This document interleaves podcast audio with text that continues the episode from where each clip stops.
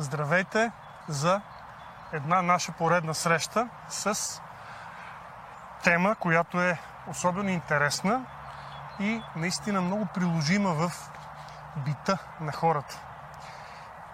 Днес ще си поговорим малко за въжета и по-точно за възли, които е хубаво да знаем, защото тези възли могат да ни помогнат много. Първо да ни облегчат живота, а много пъти и да го спасят. Възлите са едно откритие на хората, което може да се каже, че е от времето дори и преди огъня, вероятно. И това е станало преди хиляди години, когато първобитният човек е използвал някакъв вид върви с цел дори като ласо да хване животно, да укрепи някакво дърво, някакъв подслон, който да може да си направи. И е започнал постепенно да научава и да създава възли с тези нишки, които е ползвал. Първоначално от сухожилия на животни, после от различни нишки, от растения, сплитани до моментите, в който вече е, използваме различни типове въжета. Но едно въже, ако не може да бъде използвано с възли, то това въже по-скоро няма да ни бъде в полза, ще ни бъде в товар. Малко по-късно, когато започва и мореплаването, и по-точно ветроходния флот, защото началото на плаването са канутите, каяците и ветрилата, се е наложило да се използват множество възли, с които да се управляват да, да се управлява цялото ветрилно стъкмяване на един ветроходен кораб. А без понятията за възли, това означава този кораб да не може да съществува или въобще да не може да стигне до никъде, без да могат да бъдат направени и управлявани тези ветрила. Впоследствие възлите започват да се използват в планинарската дейност, изследователската дейност, по-настоящем аварийно спасяване, планинско спасяване, противопожарна служба, на абсолютно всички отговорни за човешкия живот места. Ами дори погледнато реално всеки от нас всеки ден прави възли, най-малкото да си върже обувки, колан, вратовръзка, които носят а, за различни цели, се използва много, много, много ежедневно привързването с различни въжета. По-настоящен въжетата вече са с различни синтетични, синтетично, синтетичен происход. По-малко се използват манилени, конопени въжета, които са били началото на ветроходния флот и корабното дело. Разбира се, те също ги има, но вече в използването в катерене, в спасяване се използват съвсем различни нови технологии, които облегчават ползването на въжетата, тяхното съхраняване, разбира се, тежестта на въжето, защото само този, който е носил мокро старо въже, може да знае за какво става въпрос на гръб. Затова е хубаво въжетата да бъдат съхранявани добре, използвани добри въжета и те да бъдат да функционират правилно. Разбира се, има стриктни и строги правила при ползването на въжетата за спасяване на човешки живот, където при всяко оглеждане на едно въже би трябвало да се следи за прокъсвания, протривания, евентуално е, използване дълго време, където може да има отслабване на е, структурата на въжето и което би могло да доведе до много неприятни последици. Доколкото говорим за оцеляването, е, там вече, когато нещата са в много сериозен вариант, ние нямаме много избор – а по-скоро използваме това, което имаме по възможно най-разумния начин, който можем да създадем и целта е да спасим човешки, нашия човешки живот, който сме изпаднали в беда. Преди много години легендата твърди за една среща между един моряк и дявола, който дявола му казал, аз мога да направя повече възли от теб. Моряка казал ми, добре, може и да е така, с тази разлика, че не знам, може пък и да можеш, може и да не можеш. И докато си разговаряли и обсъждали правилата на играта, по която ще се сравняват кой колко възела може да направи, морякът си играл в ръцете с своето въже, с което той трябва да направи възлите.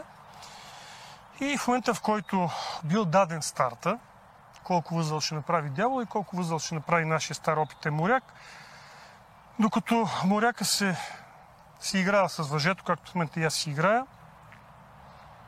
при дадения старт той просто взел свободния край на въжето, мушнал го през навитата макаричка, така изглеждаща макаричка и започнал да тегли въжето.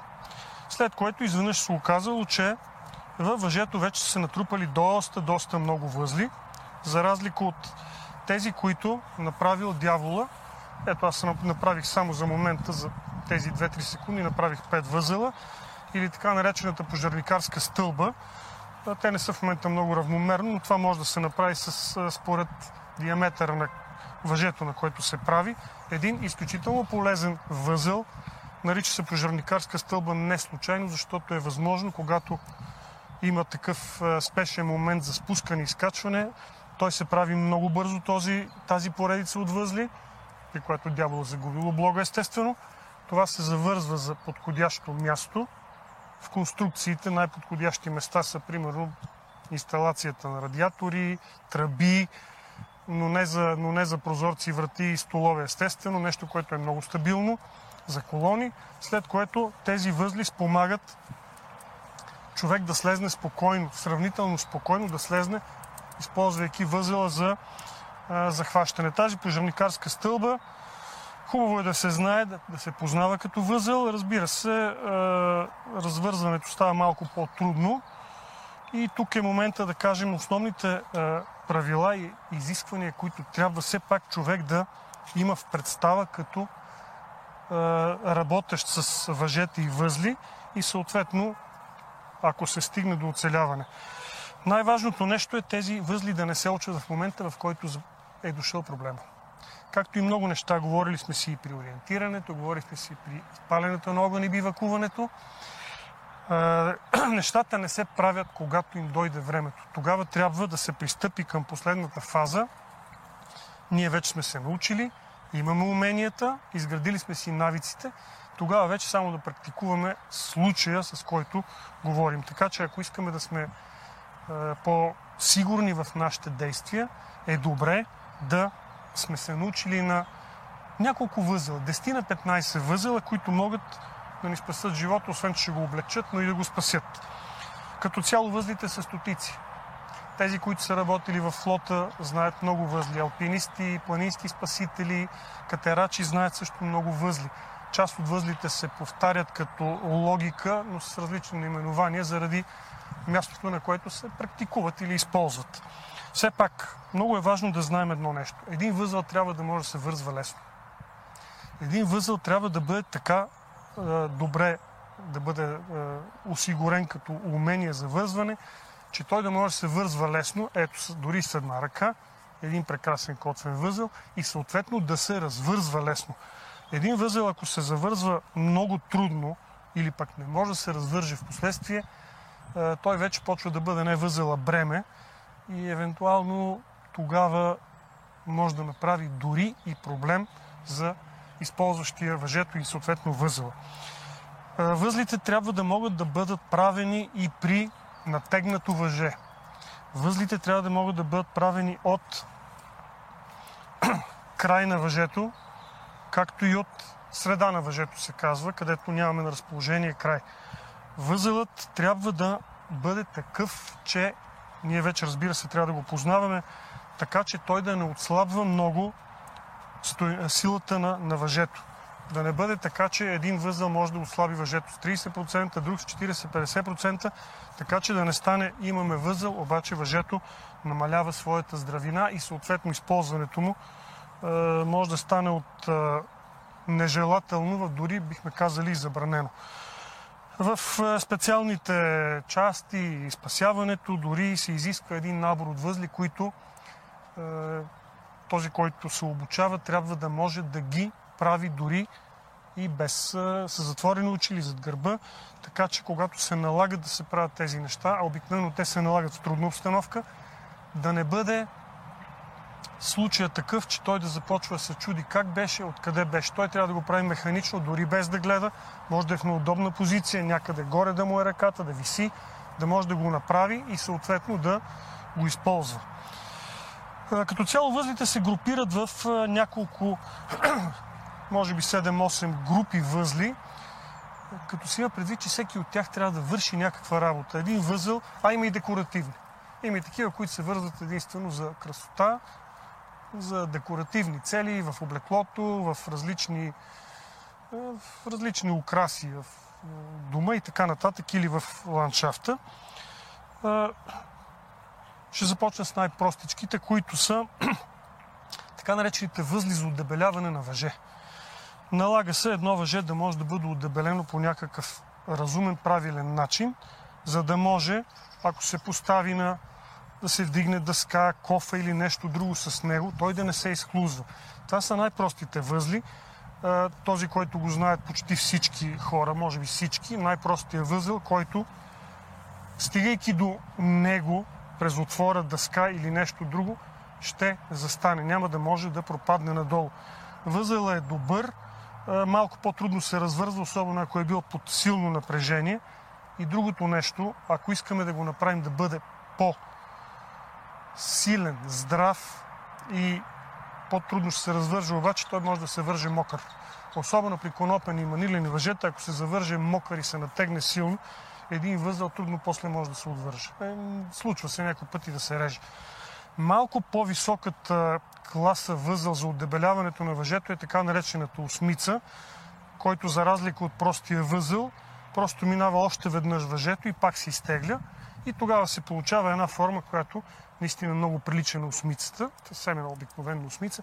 Това отново удебелява края на въжето и не допуска да, а, се, из, из, да се изклузи нещо, което е закачено на него. Значи простия възел и възел осмица.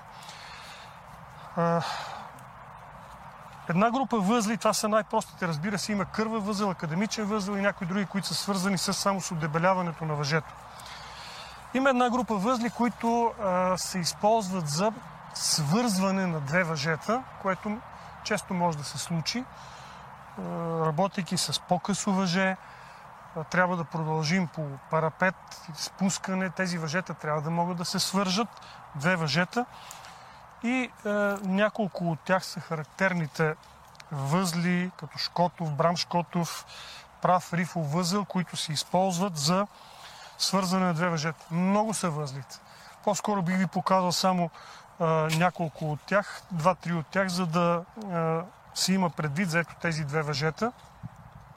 Като тук има една особеност. Някои от възлите са подходящи за въжета с еднаква дебелина, други са подходящи за въжета, които са с различна дебелина. Тук специално единия прусек е малко по-тъничък от другия, но въпреки всичко може да се направи достатъчно добър пример за един обикновен прав възел. Ето го правия възел. Едно премятане, бавничко, кръстосване, така че да излезнат двата края от една и съща страна. Възел е доста здрав. Както виждате, може да се направи и много бързо. Реално има само едно премятане, възел е готов. Разбира се, не е добър вариант да се ползва само така би следвало да се направят осигуряващи възли, които се правят от двата края на въжето, двата свободни края на въжето, така че да сме сигурни, че няма да имаме изплъзване. Сега вече възела може да се каже, че спокойно това въже в момента държи. Хубавото на този възел, махам първо осигуряващите възли, хубавото на този възел е, че може да се развърже сравнително лесно, макар че е бил под напрежение, като се огънат двете парченца, двете, двете ушички, могат да се огънат и да се направи а, по този начин. Възможно обаче единия край на въжето да не е свободен. Това означава, че аз трябва да го промуша, да го завъртя и да влезне пак в примката. Ето го пак същия възъл, само че вече от среда на въже не се знае къде ще се наложи. Това също е този възъл. Възможно обаче двете въжета да са с различна дебелина. Сега тук едното е малко по-дебело, другото е малко по-тъничко. Но въпреки всичко, ето го този възъл, който сега обаче по-тънкото въже не влезна обратно в мястото, а се подпъхна под себе си, с което се дозатегна. При така създават се установка, две въжета с различна дебелина отново са добре вързани. Разбира се, допълването на тези контролни възли е препоръчително. Лесно се развързва. Този също се развързва много лесно като възъл. Ето ви възли, които снаждат две въжета. Съществуват възли, които, група възли, които са свързани с така наречените затягащи примки и незатягащи примки. Тоест примка, която като се направи примерно, тя остава незатягаща се. Тази примка с така наречения възел осмица, тази примка е незатягаща, може спокойно да се използва за различни цели. В тази група възли попадат така наречени известния булин възел, моряшкия възел, сенен възел при алпинистите, осмица се казва. Може би този, който е интересен като, като изпълнение на възел е моряшкия възел, който би трябвало по принцип моряците да го правят с една ръка, като идеята на този възел е, че моряка бедства, паднал във водата, хвърля му се въже. Неговата работа е да успее да препаше въжето през кръста си, имайки предвид, че все пак другия край на въжето го теглят или го държи там, където ще трябва да го спасяват. Неговата работа е да направи ето тази процедура, след което вече той е спасен спасен до толкова, доколкото вече това е незатягаща се примка и тя може да го тегли, дори той да изпадне в безсъзнание. В алпинизма това се нарича булин възел, иначе може да бъде наречен моряшки. Не е много труден, има едно завъртане и едно изтегляне. Ето го и възел е готов. С една ръка. Това е така наречения моряшки възел. Осмицата, като незатягащ възел, може да се прави и от среда на въже, може да се прави и от край на въже, но принципът е както беше при, при удебеляващия край на въжето, да се направи една обикновена примка, но не да влезне през както обикновения прост възъл, а от другата страна просто да се подпъхне и тогава става един възъл, който наистина прилича на осмица. Друга незатягаща се примка, използвана много в флота, може да бъде така наречения двоен моряшки възъл, който служи за ето правим го и него, но вместо да изтегля цялото въже, аз просто изтеглям само ушенцето.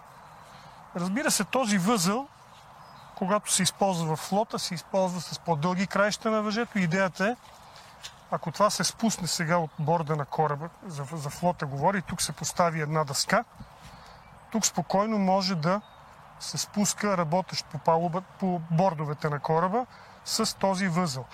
Този възъл е удобен и може да се използва също и за носене на пострадал в планинското спасяване. Е, това се нанизва на тялото, след което горе се прави допълнително още една обвръзка и по този начин човека се прикачва към Спасителя, като това държи краката му.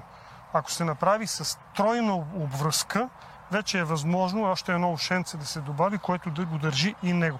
По-добрият вариант е да се направи с две въжета, защото тогава вече става, е, става по-възможно да се манипулира с човека, който е пострадал, краката му да са поставени отделно, прихванат към Спасителя и вече горната част с една обвръзка, обикновена импровизирана раменна обвръзка, той да бъде закачен към гърба на Спасителя. Една група възли са така наречените незатягащи възли, които имат своето приложение както в флота и в а, морската практика, така и в а, алпинизма и в планинското спасяване. Разбира се, могат да бъдат полезни и в начинанието, за което ние говорим, а именно основите на оцеляване и познаването на базовите а, възли. Един незатягащ възъл, с който можем да привържем, например, нашата рибарска лодка или каквато идея лодка може да привържем. Идеята на възела е да бъде незатягащ, защото все пак водата е в динамично състояние, тя не е статична среда и при това положение може и да, особено в някои морета и с приливи и отливи, тя може да се повдигне, може да се спусне надолу. Този възел е достатъчно сигурен, за да не изпусне лодката, същевременно позволява да има движение в нея при евентуално вълнение. Ако е много затегнат един такъв възел, естествено ще блъска лодката в кея и съответно ще има достатъчно причини за ремонт на лодката. Тя трябва да бъде свободна, за да може да диша заедно с водата. Ако говорим в планинската част, има един много често използван възел, който се нарича възел стреме, който също е незатягащ възел, много лесно се освобождава, съответно много лесно и се прави. Ето и се използва примерно с карабинер, ето го възела, който върши доста добра работа, изключително стабилен и същевременно много лесно се възела го няма. Много лесно се прави с обръщане на двете на две ушички едно към друго, след което се затяга. Подобен възъл е така наречения протриващ възъл, който може да се наложи да бъде използван в спускане на хора. Той позволява да работи възела в едната посока, същевременно може да се обърне и да работи и в другата посока. Това е хубавото на този възел, че може да работи в две посоки. Много помага за спускане на хора. Спуска се пострадал или по-неопитният човек се спуска, спасителят отгоре или този, който отговаря за процедурата, държи въжето, след което изтегля го обратно горе и пуска следващия. Тук бих могъл да покажа и нещо друго, свързано с това, че спускаме, спускаме пострадал или другите хора, но в един момент може да се окаже, че ние също трябва да се спуснем от там и имаме два варианта. Спускаме се по въжето, разбира се, след което въжето остава там, защото то е закачено горе. Ние не можем да го свалим. Има втори вариант, който е за предпочитане. Ако разполагаме с достатъчно въже, така че да го пуснем двойно в, а, надолу в а, посоката, в която трябва да се спуснем ние вече като оцеляващите. Важен, особено важен, жизненно важен проблем. Спускането трябва да става от човек, който е обучен за това, правил го е и много внимава, имайки предвид, че при оцеляването вероятно ще има напрежение, защото е труден момента. Единият край на въжето е достатъчно добър, за да се спусне човека по него, другия край не трябва да се пипа. Слизайки долу, освобождава натегнатия край, по който се е спуснал, а другия край вече му върши работа да се изтегли въжето долу. По този начин въжето се спасява, но трябва да има двойна дължина, за да може да се е, изтегли обратно въжето горе. Към тези възли попадат и така наречения котвен възъл, който затяга. Много лесно се прави, само с едно обръщане, подобно на стремето, но в една посока в една посока. Много хора го ползват, просто може би не се и замислят колко е полезен. Се нарича котвен възъл. Ето го, това е котвения възъл. Това са се възли, които вършат работа за а, дори и в практиката, не само в флот и в спасяване, дори и в практиката. Има възли, които са а, свързани с чисто полезни е, неща. Примерно в практиката може да се наложи да се спуска голям варел, бидон, прави се един така наречен бъчвен възъл, който е, само че той работи под тежест, слага се бидона и се увива много лесно, след което може да бъде спуснат съвсем спокойно на, е, надолу. Някой път въжето е по-дълго. И когато е по-дълго въжето, ние не можем да укрепим нашия товар защото няма как да го скъсим с един такъв обикновен възел. Може да намали здравината на въжето. Това не е добра идея. Добра идея за този случай е така наречената котешка лапа. Въжето просто се хваща в средната му част и се правят поредица от намотки. Зависи колко ни трябва. В крайна сметка то придобива вид малко на котешка лапа и вече е скъсено с около 30%. Здравината се запазва. Въжето става по-удобно за сваляне на въпросния товар. След което при сваляне на напрежението, т.е. сваляне на товара, възел е много лесен за развързване. Това потвърждава първата част на възлите. Възлите трябва да могат да се развързват лесно. Както беше стремето, развързва се за секунди. Както беше котвения възел, развързва се за секунди. Някои възли, разбира се, както е осмицата, натегнали се много силно, този възел, натегнали се много силно под сериозен товар, особено ако и мокър, после развързването може да стане малко по-трудничко или малко по-сложно. Използването на тези възли, пак казвам, те са стотици, но от тия стотици има едни дестина, които е хубаво човек да ги знае, да ги ползва и да поддържа уменията си. Защото в момента, в който ни потребват, ще бъде късно да се учим. По-скоро ще можем да си припомним евентуално, но ще бъде късно да се учим. Затова е хубаво човек да знае поне дестина възела, с които да може да си улеснява живота и да а, разчита, че ако се случат някакви събития, той ще може да бъде да помогне на себе си и още по-добре, ако може да помогне и на останалите. Надявам се с тези възли да е било полезно за всички, които ги гледат и да се замислят, че този възел, този тип възли може да им потребват някъде в живота и в практиката. Дано не ви трябват за оцеляване, а само за удоволствие и за хобита. Бъдете здрави и до следващата среща с всички вас. Чао! Европейската нощ на учените 2022 година, която ще се състои на 23 и 24 септември, е по проект К-Трио, който е финансиран от Европейския съюз по дейностите Мария Склодовска-Кюри по програма Хоризонт Европа. Вижте повече на night.nauka.bg или nauka.bg.